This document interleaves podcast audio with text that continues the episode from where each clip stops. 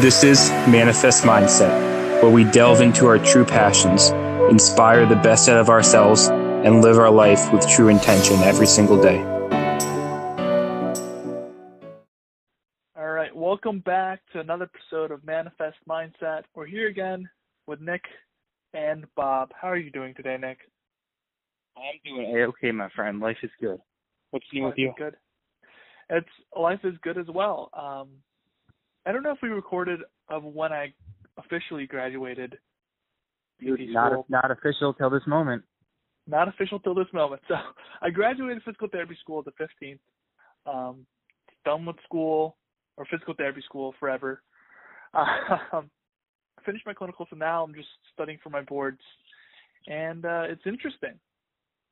Dude, job well done. I uh, I remember these moments pretty vividly.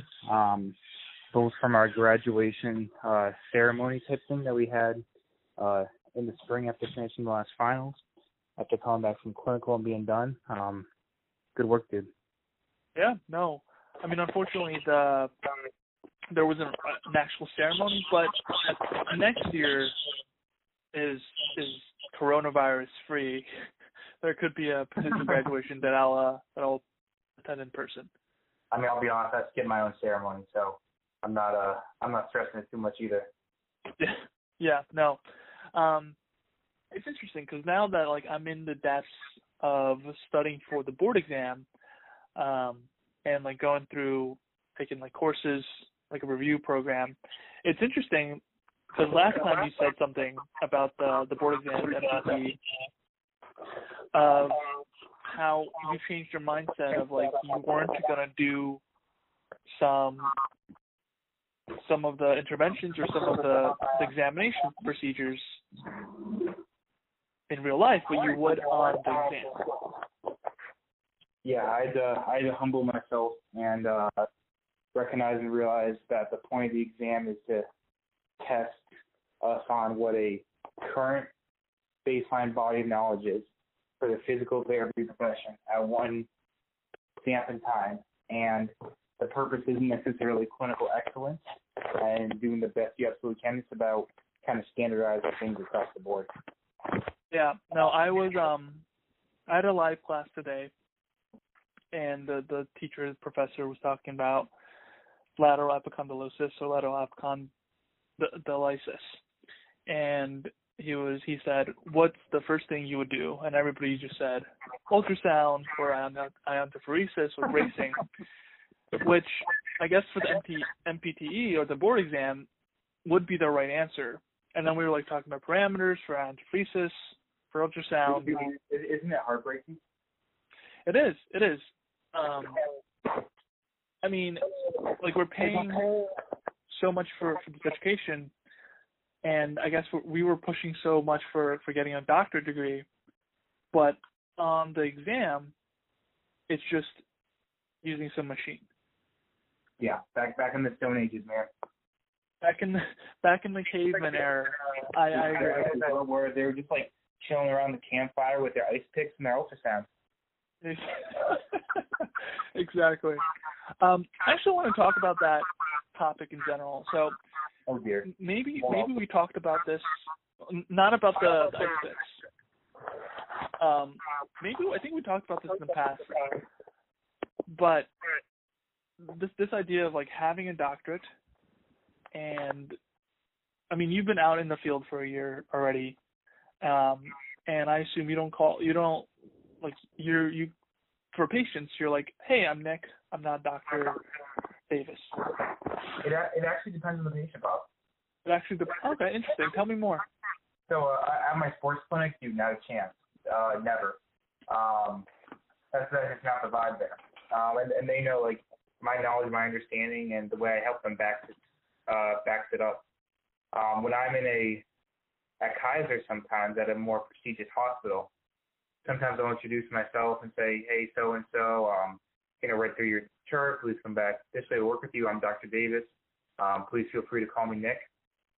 And part of the understanding with that is that I am in a residency program, and in some sometimes of that I'm with my mentor, and I think it's important when there is there's still a hierarchy there, right? It's not just like, yes, I'm a doctor, but I'm not the level of the people I'm getting mentored by some of the elites with. But so I think it's important for the patient to have a standpoint that like this rando dude that's so grabbing them as me is not like it's not just a student. It's like actually like a doctor who's graduated, um, uh, doctorate program to build that confidence in for a patient. So just to instill that in them. And then very soon after, okay, call me Nick, and da da da. Good. Some people will still call me Dr. Davis, not many. Um, but again, that's their preference and their kind of background. Yeah. So I'm just curious, why wouldn't you do that at Evolution? Now I know you said it's like a different vibe. Um, but yeah. I mean, wouldn't you like first set the base ground of like, I guess you can say like quote unquote elevating your status or whatever? I think there it's already implied. I don't think it's as needed. They're coming to us, and part of it too is how it's how our front desk words it too. It's like they they do the kind of talking up, like oh, like doc, like your scheduled doctor so and so and all this and everything um, for the first time patients come in. And it's so it's like that expectation is there, and it's kind of like we're there to like break the ground or relate to them just a little bit more. Um, and it, makes it personable kind of right away, and that's kind of the atmosphere environment that we're going for. And there's really not a need to make it um, excessively clinical. Now, I'm sure that we could again, play devil's advocate that there's a time, there's a place for it, and it would be just as easy to introduce myself as doctor, then um, kind of go from there. Um, and so I, I wouldn't say never, but there might be a couple older patients who it might be a benefit to. Um, but it's it's very much the vibe, and I think the big reason I do it is the kind of idea of like the hierarchy and making sure that I want to um, sound and present credible to the patients I'm interacting with. Yeah, no, of course. Um, I'm just gonna get your thoughts on this next because, like, the whole like APTA or the, the Association for Physical Therapy has been like pushing for a doctorate for like years, um, and then it, it's got in place. Uh, whatever, 2009, 2010, all like physical therapy programs are like doctorate of physical therapy. Um, but then when you come out of school, it's like, hey, it's Nick, hey, it's Bob. It's like not many PTs just embrace the doctor title. Now I know there's like the, the whole doctorate idea is being direct access, getting like those privileges. Um, but I feel like some of us are like missing the boat with, I guess, embracing that doctorate status. Now, now that's just my opinion. Um, but again, I'd love to hear your thoughts on this. Yeah, um, I would actually agree with you, Bob, and I agree with you for those of us not embracing that both on the personal level and on the national level as a profession as well. You know, if we look at um, like places for professional responsibility as well as um, reimbursement as well as years of schooling, we look at something like PA's physician assistant or a podiatrist even. Um, the amount of schooling and training that they go through um, the same or less than us to be at a scale, like to be at a pay scale um, that's usually substantially higher, that's more medically directed. Um, it's a different kind of vibe. And so I think that as a profession, um, we have a long way to go in kind of holding that as a doctorate as far as across the board. Are there countless individuals and countless groups of people that hold that true and I believe hold that up? Absolutely. Um, but I think as a profession, um, I don't think we're doing our job, and I actually I don't think that we are held to a high enough standard of, and that we're also not supported as enough, and to be held to that standard. To, um, let me just say, I think we can do better across the board throughout our profession, having higher demands, having um, better kind of regulation of baseline competencies that we think people should have. I think that it's well, just like any profession, really um, but I'm most intimately involved with physical therapy. I think too many people can kind of float by or get a little bit comfortable. I mean, the people who graduate PT school, and Bob, you'll have a large number of them in your class, just like anybody will in any class. Um, hopefully less of Ithaca compared to some other schools, but that float by that will take, you know, um, they'll take that last Con Ed course in their two or three year period, um, not because it's interesting, but because it's free or close to free and they need the credits, they need the CEUs and not that Con Ed is everything, but that you know They don't go engage with other colleges about how they can improve this, that, the other thing. It's oh, here's what I learned back in the day in my time in school, and you know maybe I'll get one or two new ideas out there. Um, but you know, being a being a good PT, no matter what realm you're in, has got to be far more than just using your baseline education and seeing the cool thing off Instagram that you want to integrate. Yeah, no, I agree. It, it goes back to the quote that I said um, like a few episodes back. Would you rather be a therapist with one year of experience, twenty times, or would you be rather be a therapist with twenty years of experience? Absolutely. So, yeah, that that was just something that was on my mind um, as I was like studying for that PTE. So Bob, how, and, how are you wrestling with this in your mind? I mean, I know I know I said my version. Um, you certainly um, had your cave paintings analogies go on for yourself. Um, but how are you wrestling with this for studying, knowing that you know it's the boards in October, then all these other phases of your career you've talked about? So in terms of like working with, I guess I'm I'm talking uh, just in general in terms of um, this stage of life where you're at, this kind of strange medium between being graduated as a doctor, uh, physical therapy, but not actually in full practice yet. Well, I, I boiled down to like what's the main thing I need to focus on right now. It's like the most important thing. And for me, that that's right now is just passing the exam. Whether it's I'm learning antiquated material, whether I'm learning amazing material. The main goal for me right now is, is to just pass MPT, and then that's it. And then then my next plan after that will be my next main focus. Absolutely. Now, Bob, I have a. This isn't fair to to pull this completely out, but I'm going to over exaggerate things. And I say that through physical therapy school, um, I'll make a statement that you've had a hard time keeping a focus. When you said, hey, here's my one priority, right? I think you've been pulled in a lot of different directions, a lot of things that you've had interest in, a lot of your own kind of entrepreneurial things. Um, do you feel like you're now even more committed to stay at one thing? Um, do you feel like you're less committed than others, like you have more free time so you're going to do other things? What's your mindset around that? That's a good question. Like in, in physical therapy school, I was exploring different things. I was pulled pulled to starting an online fitness class um, coaching program. I was pulled, pulled to starting a YouTube channel, and then those are things that unfortunately don't work out, and I was pulled in different directions. Um, but I think now that something's, I don't want to make this excuse of like something's become quote unquote more official, but to me, it feels like this physical therapy profession that I'm in, it has become more more official. Like it's more, I guess, there's more stakes attached to it than if I were to fail at something else. Um, so you feel like, hey, this is I graduated. This is good. This isn't just physical therapy school where my focus may be shifting between class and class, but now it's like, hey, it's between physical therapy and other things that are not physical therapy.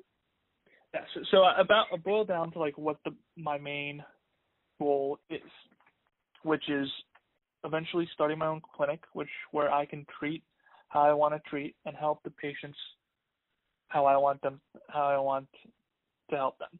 So basically, I tap dance out of bed. I can potentially walk to work, um, and then I'm no there. Problem. You're gonna freaking tap dance to work. I'm gonna I'm gonna tap dance to work. Um, you're right. And then that's that's the main goal right now. So every effort or everything that I'm doing right now is, is working towards that goal. And I think I'm really, I guess, constricting of like what I need to do to, to make that goal happen. Which is and right now is, past is that, is that easier or harder for you, knowing that this is in the short term versus like you know this was like, and, and I I mean that in terms of passing the exam, right? I mean it's October something. There's a finite date to it, a finite amount of time to study. Would this be harder or easier for you if let's say you know this is going to be a year and a half process? Um, I mean, definitely would be harder if I'm gonna be honest.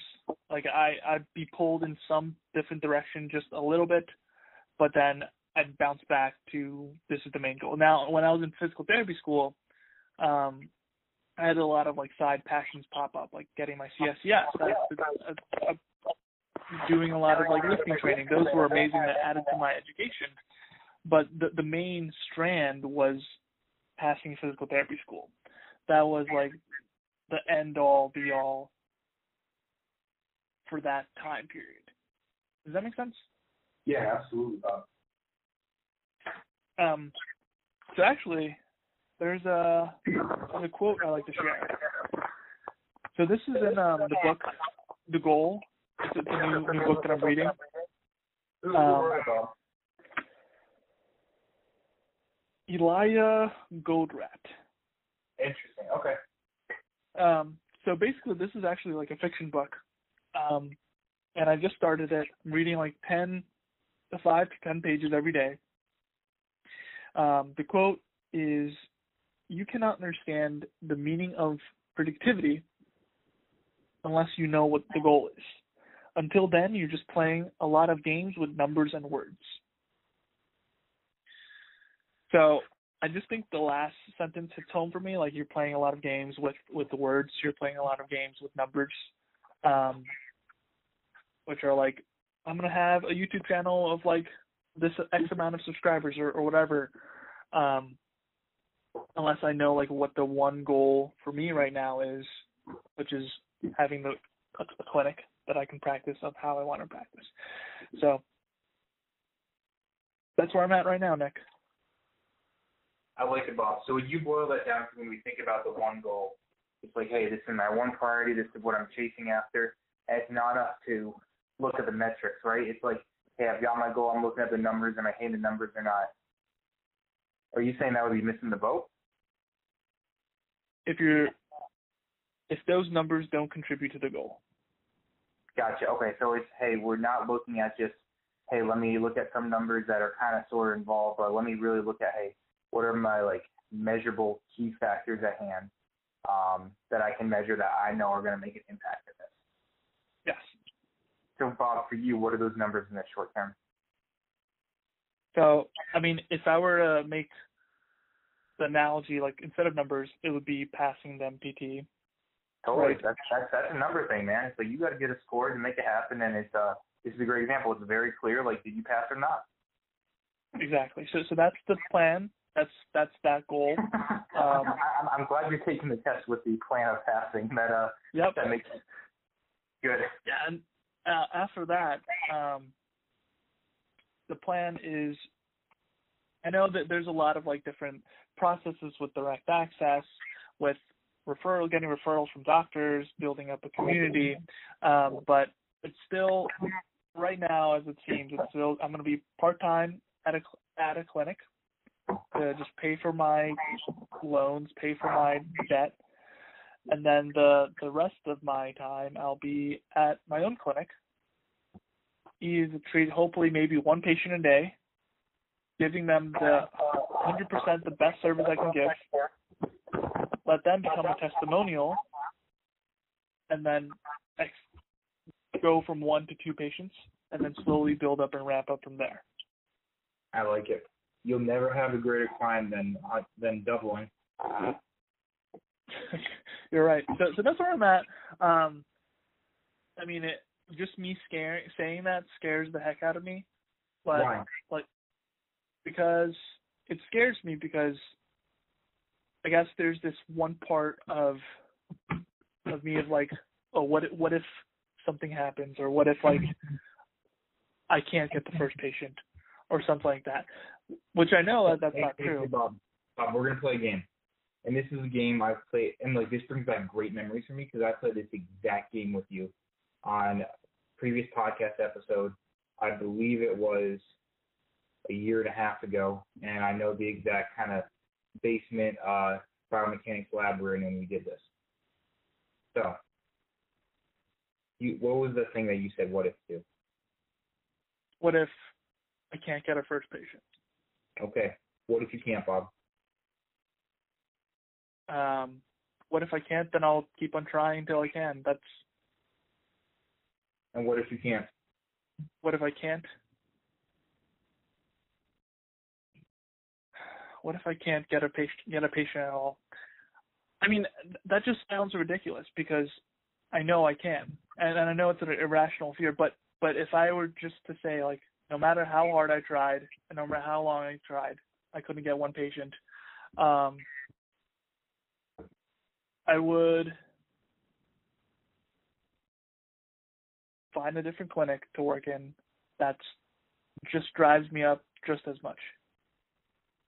Okay. And what if you couldn't get a job there?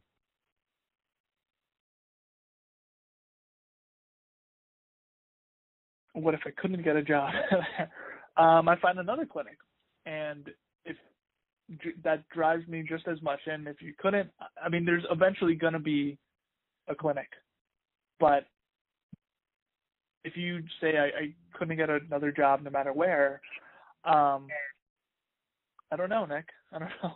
I'm not exactly I, sure. I, I'm I'm done asking because your mindset changed, right? Even for the listeners here, the tone changed. It wasn't like, oh, I, I don't know what I do. Like I'm freaking out. I can't control it. You're like, I don't know what I do because that's literally not gonna happen. I'm in control. I own this. Maybe there's like a one percent chance I couldn't get a single patient for my place. But I love how you're like, that just sounds ridiculous. Like, why would I ever think that? So just going through that process and like I love doing this for other people and other people doing it for me, Bob. Is okay, what if you said that? What if it happened? What if the worst thing you can imagine happens? First of all, is that worst thing that can happen if I really boil it down? But just like you said, that sounds preposterous. Like why can't you put in the crazy effort that you used to being a hustler and making it happen? Why can't you make it happen? Dude, you're gonna make it happen. We know that. Right? You're gonna have the relationships with the MDs, you're gonna make it happen it might not be easy, it might not be quick. You're going to keep trying, busting your ass for it. But like you said, if eventually you don't, you know to jump ship, and when it's truly valuable too, to learn some lessons to get back on later. Right, and I think part of when I do have to jump, or if I ever do have to jump jump ship, which I'm not saying I will, I guess, is to like embrace the failure, because that's something that is very hard to come come in terms with. Um, and I, I think if I don't embrace the failure now, uh, now again, this is just saying like what if. Um, like I'll go down like a road of shame, and I'll be pushing everything away even more, and it leaves me even worse than if I embraced failure and found the place that I loved working at. Um, but yes, that's not going to happen. That's yes. Yeah, dude. I mean, a uh, a buzz cut for me is a different connotation than a buzz cut for you. What What do you mean by that? I, I mean the time you shaved your head bald. Ah, yes. So I guess another another way is like how we embrace our failures. Absolutely. Okay. I like that. Yeah, and so I'd say, you know, for those of you out there listening, is that uh, Bob had a failure back in the day, and he really made a bet placed on the table that he would shave his head bald if he didn't commit to it. And so, being the man, the word that he is, of his word that he is, he tried really hard to commit to it. He didn't. He would shave his head bald, and it was a reminder. And not those those reminders are powerful, Bob. And it might at first be an internal reaction to shame, but then it grows into something so much more. It grows into something where it's okay, this is literally a reminder staring me back in the mirror constantly that I have to hold myself to a standard and bridge that gap. And it's funny because with all these failures, I think I've been embra- like holding myself to a higher standard after each time as well what is it? Uh, I want to dig deep for people who are listening out there, and for my own curiosity for you. What is it about having a failure that makes you hold yourself to a higher standard, gives you the opportunity to hold yourself to a higher standard? Because that's not necessarily a given, Bob. You know, it's it's other than like the the time period of shame that happens. It could be an X amount of months or whatever. Um, I think it makes me realize like life still keeps going, right? I'm still alive. Like we're still doing this podcast. We're still keeping well you're you're mainly keeping me accountable. Um our relationships are still there. Nothing's like I didn't lose a limb or anything from this failure. I'm not I guess I'm alive, right? And it makes me realize why was I setting the bar over there when even though I didn't meet the bar, I'm still like I'm still here. I'm still trying. I'm still putting an effort. So I should just put the the bar higher. It's like that saying like shoot for the the stars and you'll land on the moon. And if you don't land on the moon, you'll land on like the roof, which is better than the floor. Um, so I, I, I haven't heard the uh, I haven't heard the addendum to that, Bob, but I like it a lot, man. Yeah, it's it's either way. If you shoot for something, you'll be higher than when you started. So that that's that's what I'm basing my my everything on. My my my standard for myself, how I keep myself accountable. As long as I keep on shooting up, I'll be going up. Even though there's like bumps and dips, I guess over a period of time it's been going up. So, uh, what about you, Nick? Let, let's shift. I guess we've been talking about me on how I've been embracing failure and how I guess that's that's growing for me. And then my one thing. I know we, we talked about um, your your activity few weeks back. I'm gonna ask you something, Nick. I'm gonna, I guess, put you on a hot seat. has that been like something you've still been thinking about, or has that just been something in the back pocket? Mm, good question. By, by activity, just to clarify, are we talking about like talking about like my weaknesses and my strengths and drawing attention to them? So the one from the the book. So where yes. you emailed a bunch yes. of friends.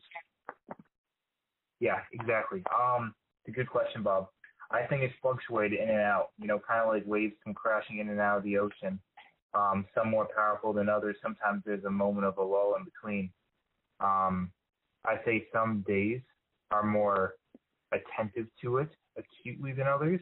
I think all days, all days I'm aware of it, especially with my communication, my communication style, and how I work on that.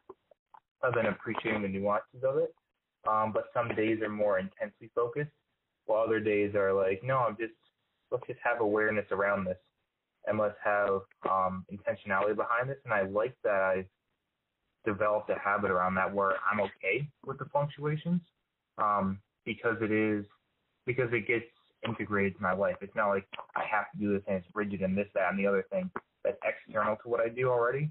I feel like I'm doing a better job of integrating and making more natural, just bringing that intentional awareness um, to another level to everything I do already, as opposed to this is like where it first started with like this is a whole brand new thing I need to spend a ton, ton of time focusing on. Oh, I like it. That's that's uh that's the real Nick Davis answer. whatever that means, right? Whatever that means. I love it, Nick. It's it's great. Is there anything else you want to talk about, Nick? Dude, that is uh that is, that is about it, man. I uh I had a freaking uh, great hike uh that I had this past weekend. Um it was actually my uh first time it was just over ten thousand feet. The first time I uh was hiking at that elevation. It felt great, loved it. Um oh, congratulations. Anita, first time. You. Yeah, dude, it was fun. Um, you know, my uh my virgin legs out here climbing up that mountain. So it's uh no man, it was it was good. Um Wait, Nick, yeah, so did you start from zero feet? No, no, no. I did actually. I have to. I have to look that up about where I started from. So it wasn't like a ten thousand foot climb. It wasn't like at sea level. Um, I'll have to. I'll have to look that up. But um, it ended up um being a little bit over ten thousand feet for the end of the mountain. Wow, that's exciting. Yeah, man. It was, I, it was a fun day hike. It was exactly what I needed to kind of recenter after a a while of kind of some intensity of residency in a row. So it was really nice. Good. I, I'm not the the mountain person or the mountain expert. So at 10,000 feet, is there snow?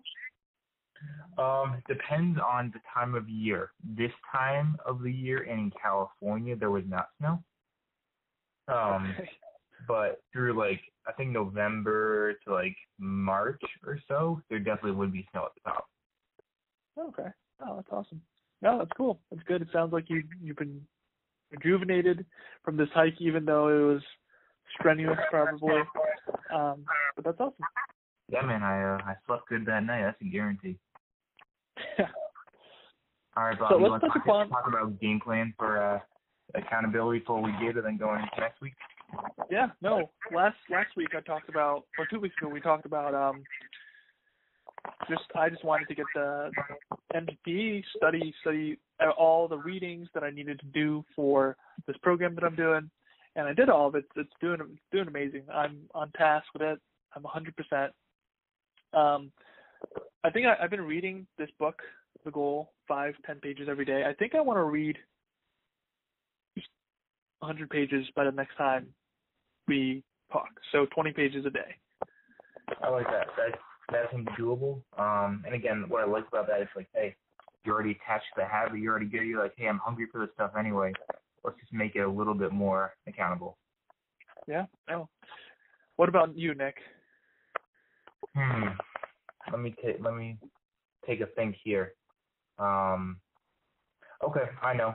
Um. By next time that we talk, I will have started the um OCS prep program um through MedBridge for preparing for studying and getting ready for the um OCS exam. I love it. Amazing. All right, Nick, let's get it. All right, Bob. Stay strong, brother. Be well and chase those goals. You too. Take care.